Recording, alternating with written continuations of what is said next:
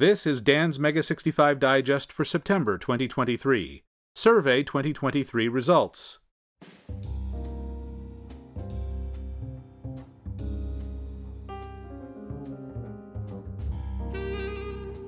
The Mega 65 Community Survey 2023 is now complete.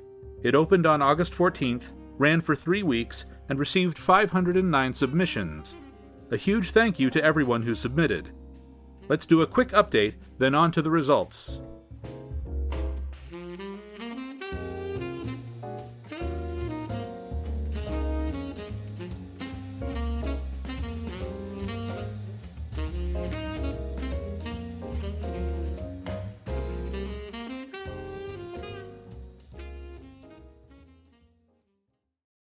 Release Testing Update We do not yet have a formal release candidate for the upcoming version 0.96 release, which is intended to be the factory installed release for the next delivery batch.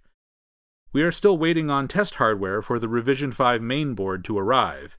Once it does, we will clean up the changes and document a formal test process that you can try on your own computer. In the meantime, we're sharing out early test plans for some major features. Before I get you all excited about early availability, please know that what's currently available is not the release candidate. By definition, development versions are riskier than release candidates and do not necessarily represent what will be in the release candidate. In particular, do not attempt to flash a development core to slot 0 unless you own a JTAG adapter and know how to use it to recover from a broken state.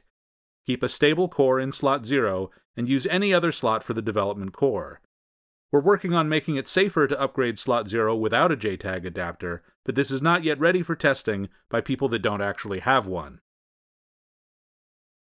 While it is possible to have multiple Mega 65 cores installed and switch between them, this is not the case for system software files, the .m65 files on the SD card. We haven't noticed any issues using newer system software with the earlier stable core, but keep this in mind while troubleshooting issues see the article for links to the development builds of the platform components, including the core, the tools, and the latest ROM beta release.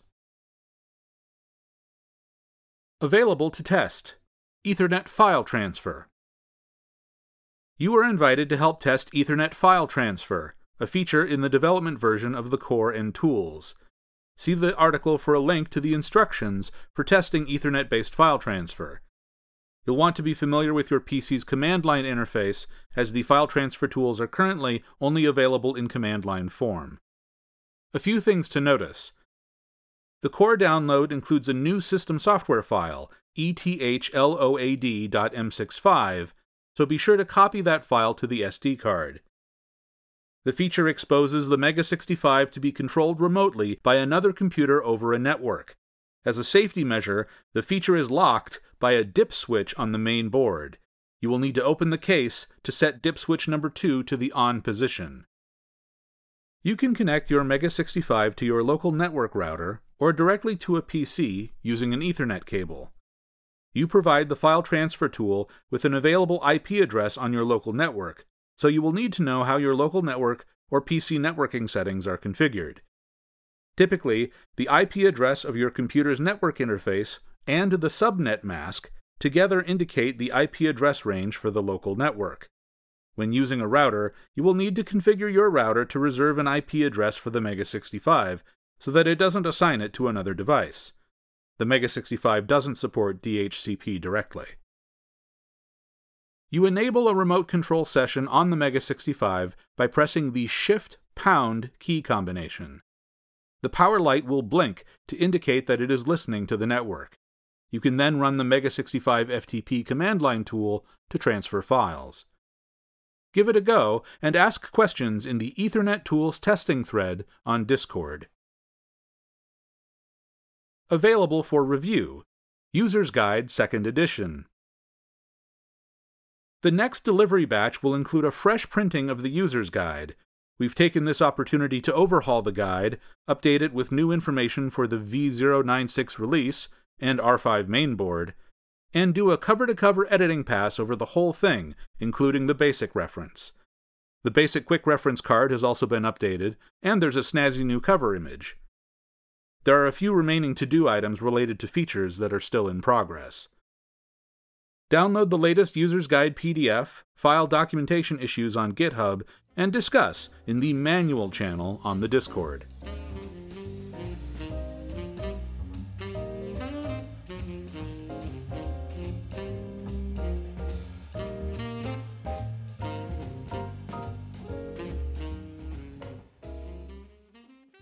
Mega 65 Community Survey 2023 Results The following report attempts to summarize results while preserving the anonymity of respondents. Free text responses will be kept private and will not be quoted verbatim in this report. I will be summarizing based on my own judgment, and I will withhold outliers to preserve privacy. Please know that even if your opinion doesn't seem represented in the report, your free text responses will still be read by the Mega 65 team. I will attempt to base conclusions on numerical data where possible. Interpretation of free text responses will inevitably be biased. This bias reflects on me and not the opinions of the Mega 65 team. Similarly, I designed the survey and am solely responsible for flaws and biases in the way questions were structured and worded. This will be pretty casual. In particular, if you're listening to this audio version, do see the article for charts and graphs that make uh, this a little bit easier to follow. I will try to read this in a way that is at least illuminating or entertaining for the audio version, uh, but this is kind of a, meant to be a written report. Owners and non owners. The survey asked respondents whether they currently own a Mega 65, have one on pre order, are still considering placing an order, are not considering an order, or may have previously owned a Mega 65 and no longer do. Owners were shown additional questions about the configuration of their machine. Non owners were given additional opportunities to explain their interests and concerns. This is a control question for interpreting other responses, and is not a useful indicator of a single population on its own. The relative sizes of the categories only describe the response pool, not the Mega 65 community at large. The survey was promoted in various channels that tend to skew variously towards owners, such as the Digest or Discord, or non owners, such as Commodore user groups. And non owners were encouraged to reply with the rough guidance that anyone who has heard about the Mega 65 is invited. When the survey was sent, approximately 900 Mega 65s had been delivered. This helps extrapolate potential population counts from a sample of the owner category, 218 respondents said they own a Mega 65, which is 24% of all owners. In contrast, there is no good way to extrapolate answers from a sample of non owners to a larger population. For some questions asked of all respondents, ownership status has a natural influence on responses. Someone is more likely to engage with community resources after they have received their computer, for example, 86% of current owners said they are aware of the XEMU emulator, compared to 58% of respondents who have not yet placed an order. I will try to separate results by ownership status where there appears to be a significant difference. This does not intend to imply that responses from any particular group are more or less important. There are many non owners that make major contributions to the community, as well as owners that have not yet engaged with the project. Grouping is merely a crude way to control for differences in sampling. What's interesting about the Mega 65? The survey offered a list of possible reasons why someone might be interested in the Mega 65 project and asked for zero or more selections. Raw data from multi select questions can be difficult to interpret, especially when the question is phrased like a buffet of ideas or desires, the survey could have asked respondents to rank these or pick a primary reason, but that felt too limiting.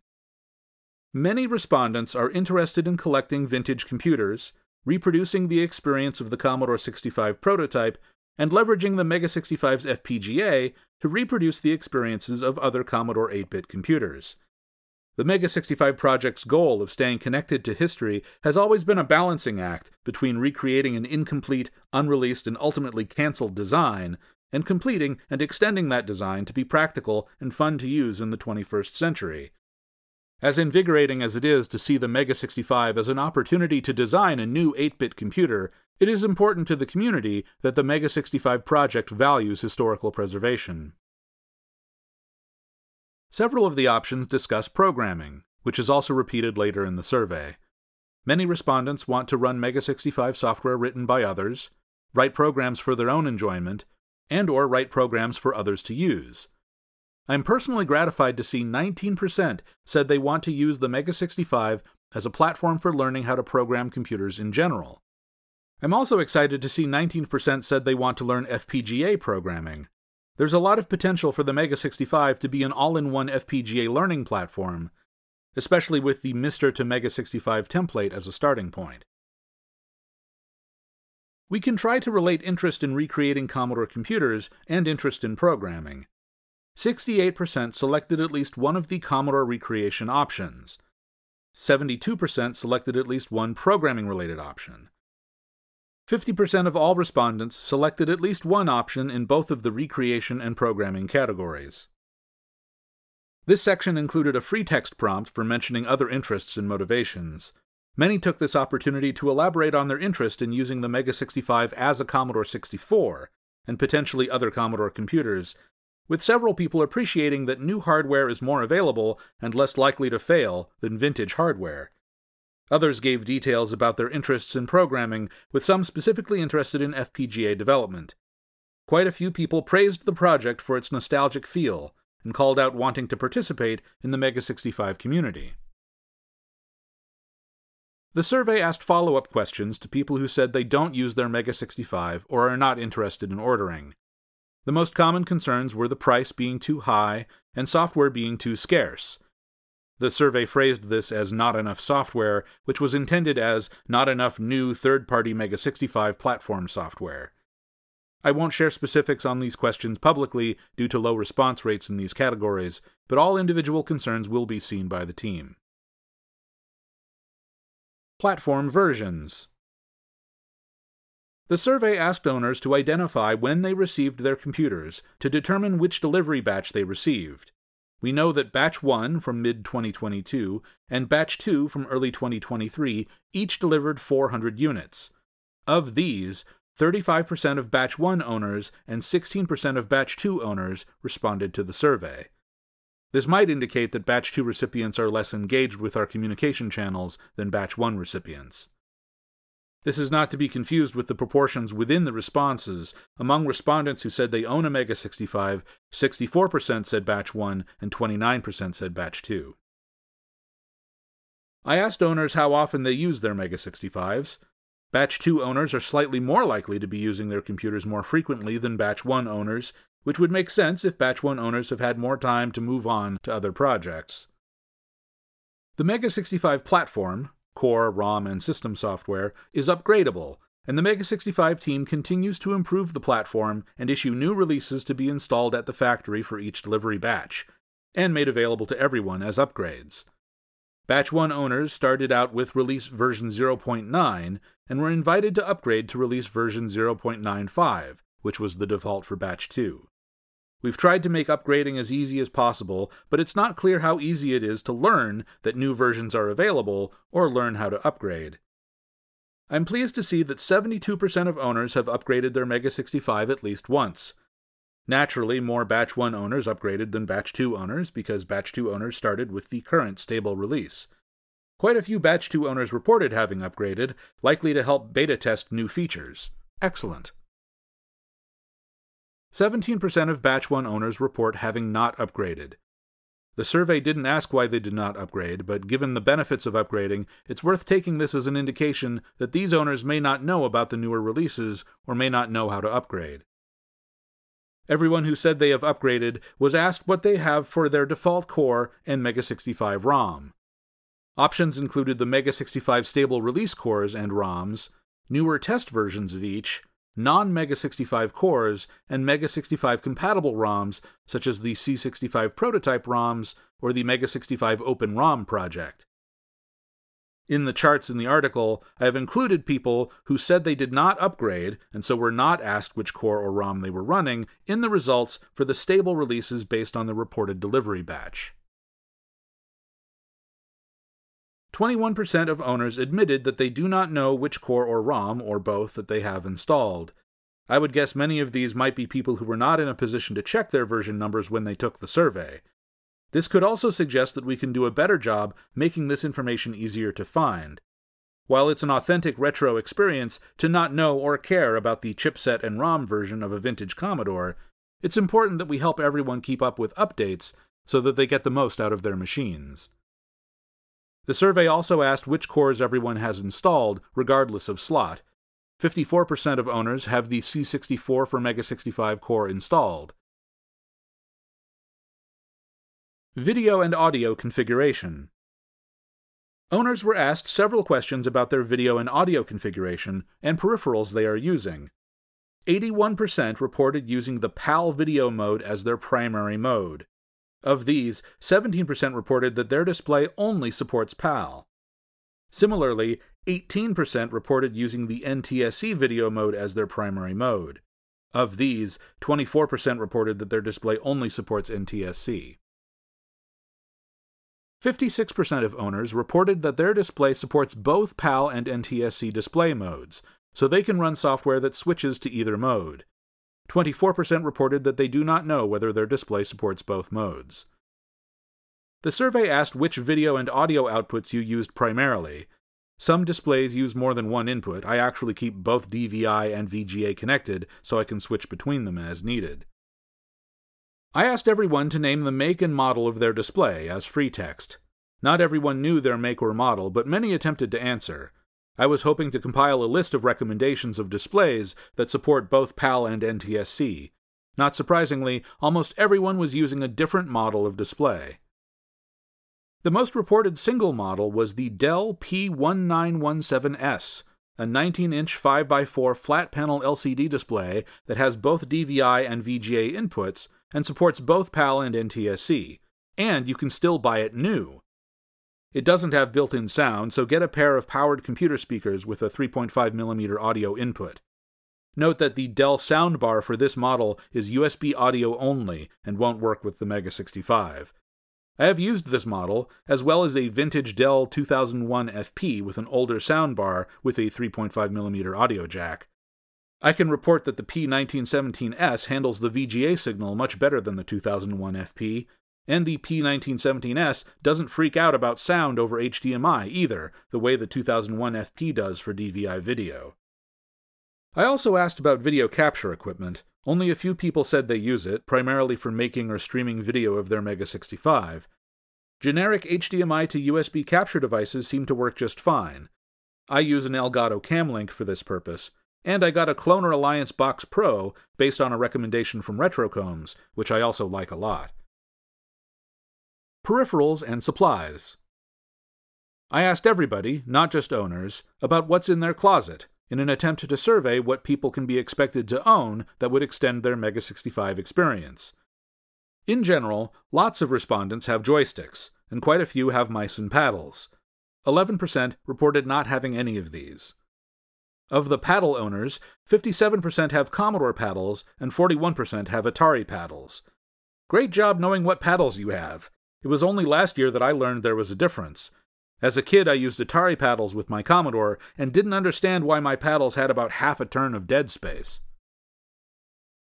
Many respondents, 68%, own a vintage 5 and a quarter inch Commodore disk drive. I included a free text field for other IEC devices, and plenty of people reminded me that SD to IEC devices are popular.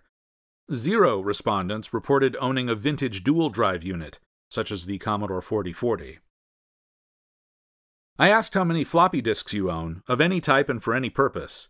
62% said they own more than 20. 14% have none. I intended this as a rough measure of how many people might use the built in floppy drive. Of course, the drive could still be used with a future purchase of Mega 65 software distributed on 3.5 inch floppy. Connectivity and development hardware. 88% of overall respondents said they could connect a Mega 65 to their local network via Ethernet from where they use a Mega 65, or from where they would use one if they had one. Those new networking features of the Mega 65 will be a game changer for transferring files without extracting the SD card, and for doing cross development. Anyone without convenient access to an Ethernet connection might be able to use a Wi Fi Ethernet bridge.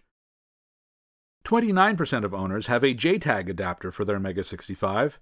11% of owners have a UART serial adapter. JTAG and UART serial are powerful tools for programmers doing cross development and contributing to the Mega 65 platform, and some have used them just to transfer files back and forth between their PC and their Mega 65. The new Ethernet based tools can move files and programs at much faster speeds, and are likely to eliminate the need to buy extra hardware for most people. JTAG is still needed for testing bitstreams, and JTAG or UART are still useful for remote debugging tasks, at least until someone makes a similar feature that works over Ethernet.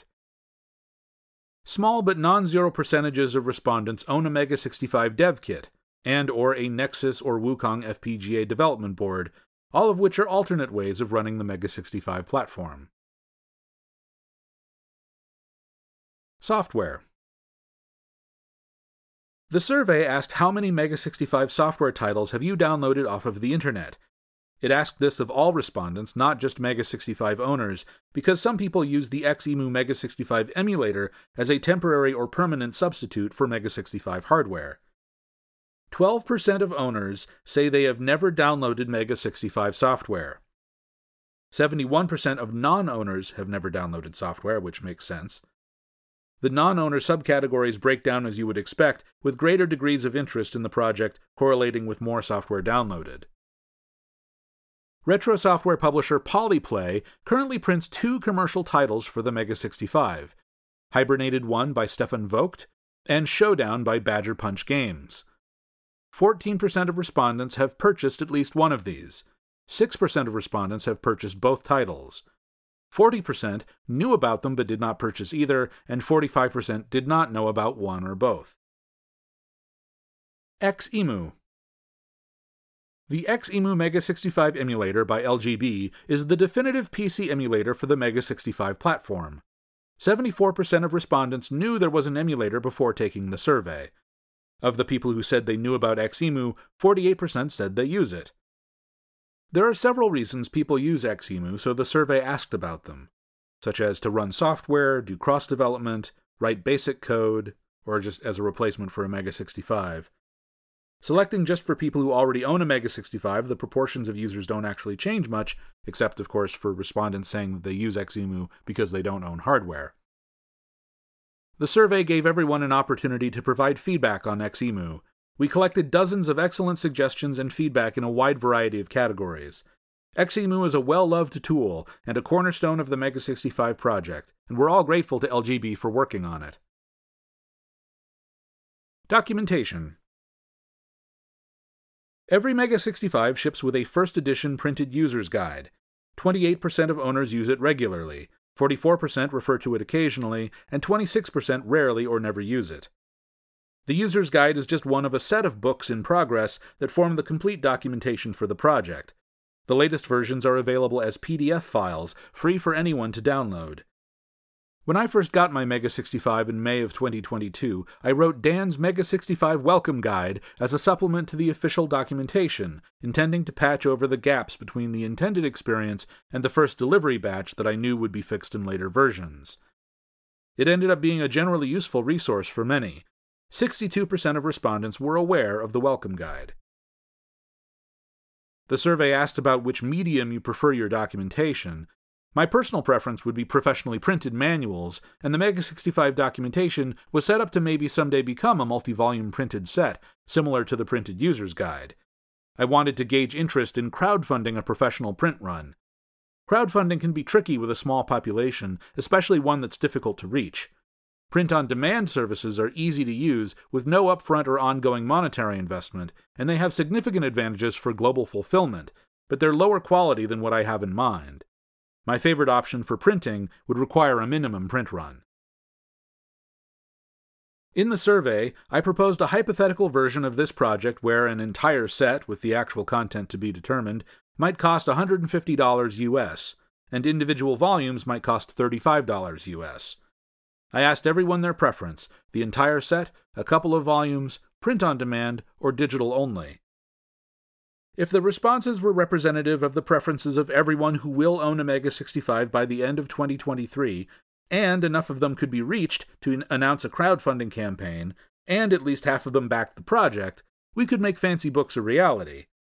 It'd be a limited print run, followed up by a secondary print on demand version available in perpetuity. I like these odds well enough. Even if the crowdfunding campaign never happens, investing in content will improve the digital versions, and we can easily do an official print on demand offering when we feel they're in a state worth printing. I'm also going to try to get a web version of the documentation working. No promises, it'll be a chunk of work to clear up the LaTeX for web export, but it's a worthy goal. Dan's Mega 65 Digest. If you're listening to this, you're probably aware of my monthly email newsletter, Dan's Mega 65 Digest. I initially announced the survey in the digest, so it's not surprising that 60% of respondents were aware of the digest before the survey. I'm delighted to see that 39% of respondents were unaware, because that means two things. One, there are more people out there who might be interested, and two, our efforts to promote the survey reached beyond people already aware of the digest. Of the people aware of the digest, 67% read the text version by email. 15% go to my website directly, and a few use RSS or the Substack website. It's good to see that I could migrate the digest to another newsletter provider if needed, and probably nobody would miss it. Did you know that there's an audio podcast version of the digest? I bet you did because you're listening to it right now. 42% of people familiar with the digest did not know, 18% listen to at least some issues by audio. 51% of listeners use the Substack service to do so, because clicking on the email takes you there. And 37% of listeners use a podcast app. I enjoy making the audio version, and I'm grateful that some find it entertaining. Thank you all for the generous comments in the free text field. Some people asked for more advanced technical topics, and others asked for less advanced technical topics. Some people mentioned interest in a print anthology or just a printed zine. I'm not sure I could fill a print zine each month, at least not without collaborators. Community resources. 62% of all respondents are aware of the Mega 65 file host, an essential community resource. 91% of owners who responded to the survey know about it. Of those who are aware, almost everyone has used the Files section to browse and download files. 47% of respondents who own a Mega 65 have redeemed their owner code, which is surprisingly low. You need to redeem your owner code to access release packages containing the closed ROM, though there are other ways to get the closed ROM. The survey asks about other features of FileHost, and it generally looks like people use them proportional to the amount of material posted in those categories. No surprises there. 83% of all respondents are aware of the Mega 65 Discord, and 54% have an account. Of those that have an account, 29% visit it daily. 76% of all respondents are aware of the Mega 65 section of forum64.de, and 33% have an account. Of those that have an account, 18% visit it daily. 25% of all respondents have both a Discord account and a Forum64 account. 75% of them visit the Discord at least once a month. 28% of them, 7% of all respondents, visit the Discord daily. Programming The majority of respondents have more than 10 years of experience writing computer programs. The survey purposefully did not make a distinction between professional versus hobbyist programming. The survey used phrases like writing computer programs to be inclusive of both. 79% of all respondents said they are interested in writing their own programs for the Mega 65. Those that expressed interest were presented additional questions about programming tools. Of those that want to program, 75% are interested in assembly language, and 75% are interested in Basic 65. The survey also asked about interest in the languages C, C, Rust, Forth, and Logo. The survey offered a free text box to express interest in other programming languages. Python was mentioned multiple times. In my experiences with Python and with retro computing, I've seen many people wonder aloud if MicroPython could be ported to a vintage computer. In those discussions, the quality of C compilers that target retro platforms has been mentioned as an issue. So I wonder if it's a topic worth revisiting in the context of LLVM MOS. Pascal also got multiple mentions, which is more likely to be built from scratch for the Mega 65 by an enterprising hobbyist. The survey listed a bunch of popular cross development tools and let everyone pick their favorites. Visual Studio Code, CBM prg Studio, Kick Assembler, and CC65 were top of mind for most people.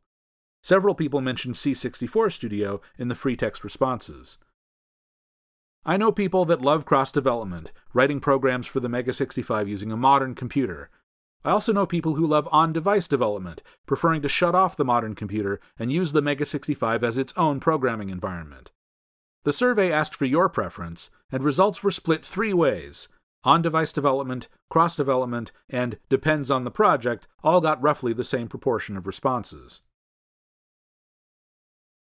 Demographics 65% of respondents are between 45 and 54 years old. Remaining respondents are roughly split between 35 and 44 years old and 55 years or older, with only a few respondents in other age groups. The Mega 65 community is international, with strong contingents in Germany and the United States. Discussion about the Mega 65 on forum64.de is almost entirely in the German language, and making Mega 65 programming resources available in the German language is a frequent topic of discussion. For the survey, I asked two questions about spoken language. In what language do you prefer to socialize online, and in what language do you prefer to consume technical information? 86% of everyone who answered these questions answered both questions with the same language or languages. 80% of these said English. 7% said they preferred German exclusively for both. 10% offered both English and German as their answer in both categories. 14% of respondents gave different answers for preferred languages for socializing versus technical information. Of those that gave different answers, 85% said English was preferable or at least acceptable for consuming technical information. 13% preferred technical information in German. Danish, Dutch, English, Finnish, French, German, Hungarian, Italian, Norwegian, Polish, Portuguese, Scandinavian, Spanish, and Swedish were all mentioned at least once. I won't draw any conclusions due to sample size, but it's exciting to list them all out. The survey asked for everyone's preferred social media service. This is a bad question. Outside of the digest, the survey was promoted almost exclusively on social media, and so response rates are most likely to correspond to visibility of the survey announcements on those platforms. Nevertheless, it's good to know that Facebook and X.com, nay Twitter, are still important ways to reach people. Despite how the survey was promoted, 22% of respondents say they do not use a social networking service. There was some ambiguity in the question about whether Discord qualifies as social media. The survey did not include it in the list, but it included a free text prompt for other services, and many used it to mention Discord. Combining social media non users and users of services that the survey did not list, that's 28% of respondents. Other vintage and modern retro computers. Nearly every respondent has owned or used a Commodore 64 in their lifetime. 76% of respondents currently own a Commodore 64. Only 2% of respondents have never owned or used a Commodore computer. 45% of respondents own an SD to IEC device. 35% own an Ultimate 1541, any model. Of potential interest to future Mega 65 cartridge authors, 21% of respondents own an Easy Flash 3, and 10% own an Easy Flash 1 or 1CR. 34% own, have pre ordered, or intend to order at least one of several retro style modern computers that the survey listed. The breakdown between the models isn't interesting, mostly corresponding to the current availability of those machines. Modern computers. 53% of respondents use a Windows computer. 22% use an Apple laptop or desktop. 20% use a Linux laptop or desktop. Of the Windows users, 44% are using Windows 11 and 52% are using Windows 10. Several people are using Windows 7.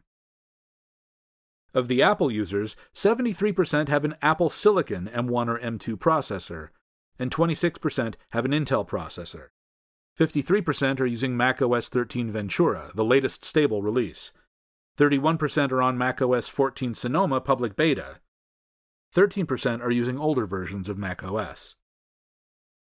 I did not ask about Linux distributions or variants, nor did I ask about Intel versus ARM for Linux or Windows.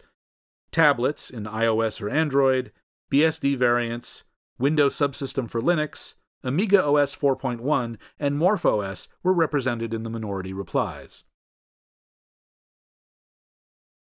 Mega 65 Project Feedback The survey concluded with an invitation to provide free text feedback to the Mega 65 project. I will try to summarize common themes and provide my own commentary based on my experiences with the project in the last year. This will naturally reflect my own biases. Enthusiasm. Nearly everyone took this opportunity to express words of encouragement and praise for the project.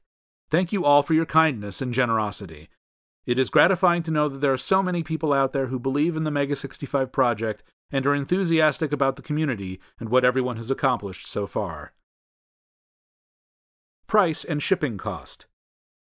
As of this writing, the Mega 65 production model, with the mechanical keyboard, injection molded plastic case, and built in 3.5 inch floppy drive, has a retail price of 666 euros, or 722 US dollars, not including taxes or shipping costs.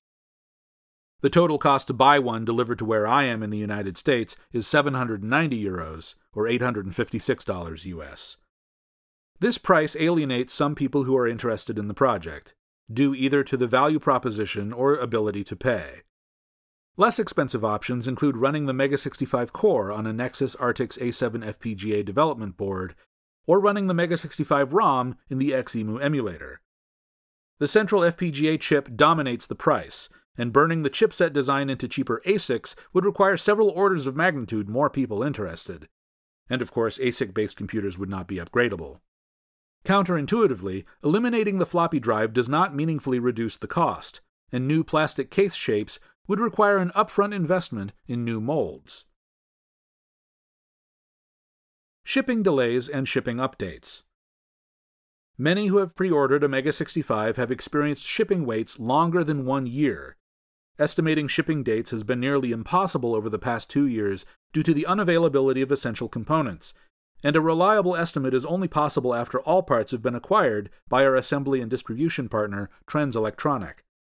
Trenz has been great about responding to customer service inquiries with rough guesses, but it is not currently a regular practice to send periodic emails to pre order customers during the process. Some survey respondents expressed concern about the lack of proactive order status communication. Due to privacy laws in Germany, Trenz Electronic is not allowed to share their list of pre order customers with the project team. The best we've been able to offer so far is to use other communication channels to encourage everyone to subscribe to the newsletter or follow project announcement channels on the Discord, YouTube, or Paul's development blog. It has been a challenge to make sure pre order customers are aware of these resources. Sources of technical information. The Mega 65 has a substantial amount of technical documentation available, but this can be difficult to notice given how that information is stored and disseminated. Survey respondents pointed out that having information spread over PDF manuals, a Confluence wiki, and FileHost articles is inconvenient, and it's unclear where to find each kind of information. Sometimes the easiest way to get an answer to a technical question is to ask the Discord chat, but answers to questions previously asked are difficult to find, and both the community and its discussion archives are only available to Discord users. Discord is an ephemeral medium and does not function as a technical resource, at least not a passive one, and it's unreasonable to expect all users to read every discussion. Moreover, none of these resources are reliably indexed by search engines, either by design Discord can't be crawled, Confluence blocks crawlers or by unintended technical limitations. Multiple survey respondents wished for a more traditional open access web forum, and some are disappointed that only a subset of the community participates on forum64.de. Better software. Many Mega 65 owners want to use their computer to run games and applications written by others. Without a large library of quality titles, for some relative definition of quality, the Mega 65 is mostly useful for learning to program, writing programs from scratch, or running C64 software via the C64 core, or Go64 mode. Some respondents emphasized that they would be willing to pay for quality Mega 65 software. Some respondents said they are waiting for the software library to grow before investing in a purchase. German language technical resources. Multiple respondents used the free text feedback field to emphasize the need for German language technical information. There is a German Mega 65 handbook that is highly valued. The topic of German language video tutorials, live streams, and classes comes up occasionally on forum64.de. Technical issues. Several respondents mentioned some of the common technical issues that we have experienced in the first year, both in the electrical hardware and in the core and ROM. The new mainboard revision will help with some of these, and the core and ROM are active projects that welcome contributors. Many respondents expressed gratitude for everyone who is contributing fixes and are excited to see the work continue. Feature areas. Many respondents were excited about the potential for new features, including networking applications, D64 disk image support, more alternate cores, and more on device programming environments and tools. Several respondents wished for more programming tutorials and recipes. Several respondents expressed an interest in a more compact version of the keyboard case without the floppy drive. Others reminded us that some owners of R3A boards would be interested in buying a bare R5 board as an upgrade. I considered asking about interest in an R5 upgrade as a survey question, but we don't know how much an upgrade would cost. We don't realize economies of scale in the hundreds of units, so it doesn't help to forecast sales. More community events and publications. Respondents expressed an interest in more live streams like the Megavision live stream that took place earlier this year. Conferences were also mentioned. There were multiple suggestions for a print magazine. Reach. One of the biggest questions I wanted to answer with the survey was How effective have we been at connecting the Mega 65 community with the project, and how can we improve? Communities around projects tend to form layers of engagement, and we want to foster the growth of all of these layers and reach as many people as possible that would benefit from the project. We have known issues with making resources available in search engines and providing information to pre order customers. We can only hope that as people get more interested, they look for community resources more aggressively. The first test was simply how many people can we get to take the survey? 509 respondents feels downright miraculous considering that only 900 people currently own a Mega 65, dev kit or production model. We aren't privy to the number of pending pre orders, but we believe it is over 1,000. The survey promotion reached quite a few people who are interested enough in the project to take the survey but have not yet pre ordered.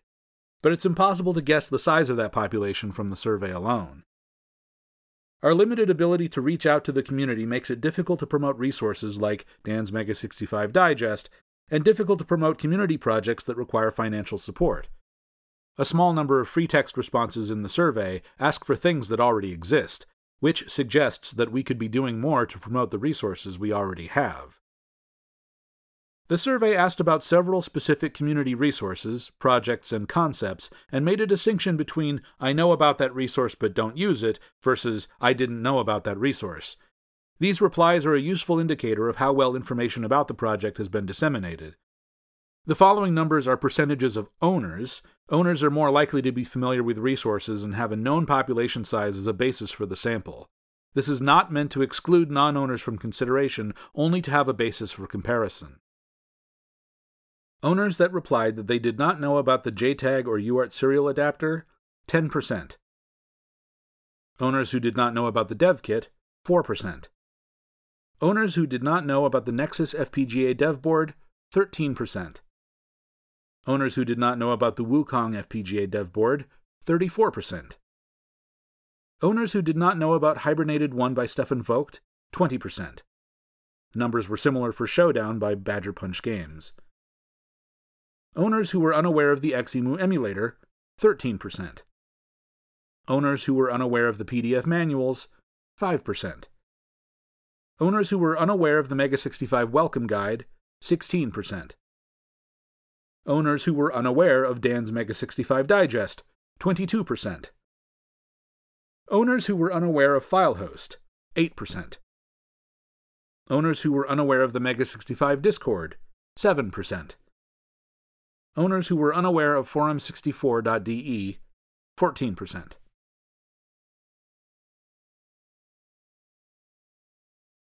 Conclusions and next steps. The Mega 65 is an open source volunteer run project. It doesn't have development resources so much as interested parties. Nevertheless, many people who work on the project want the project as a whole to succeed and want to work on important things, so seeing which tasks can have the most impact can influence contributors. I can't speak for anyone else, but personally, I'm more motivated to work on information visibility. This was already my area of focus with the digest. I have ideas for making our information easier to find in search engines, and I hope to use my web development background to improve our web based resources and community tools. I also want to evolve the digest to make it more visible and interesting to a larger audience.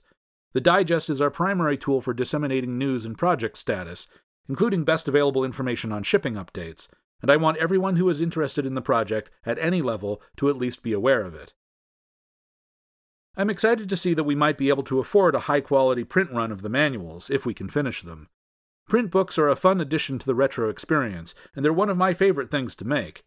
It's good to be reminded by the data that many people would prefer browser and e reader friendly resources, and hopefully we can produce both print and web resources using the same content. There's an opportunity for German content creators to fill a need. Bloggers, YouTubers, and live streamers capable of producing tutorials and walkthroughs in German at any level of technical complexity or production value could have a big impact. I've seen people ask for German language basic programming introductions on forum64.de. You don't need to know a ton about the internals of the machine to help others with their first steps, and simply blogging your own learning adventure can attract a grateful audience. We can also consider crowdfunding a professional German translation of the manuals once they are reasonably complete. There's no shortage of interest in improving the platform or hardware, just a shortage of time. I believe our open source processes are in decent shape, so if anyone is interested in helping out, please reach out on the Discord. Bug reports are always welcome, even if you are unable to submit bug fixes. As for growing the software library, the number of owners is expected to more than double by the end of the year. It'll be exciting to see what everyone comes up with.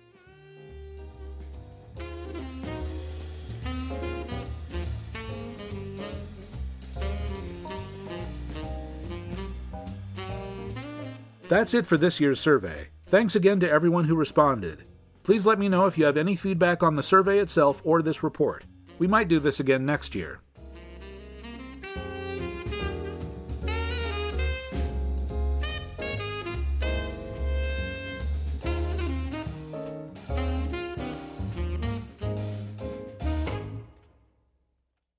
For more, visit m65digest.substack.com.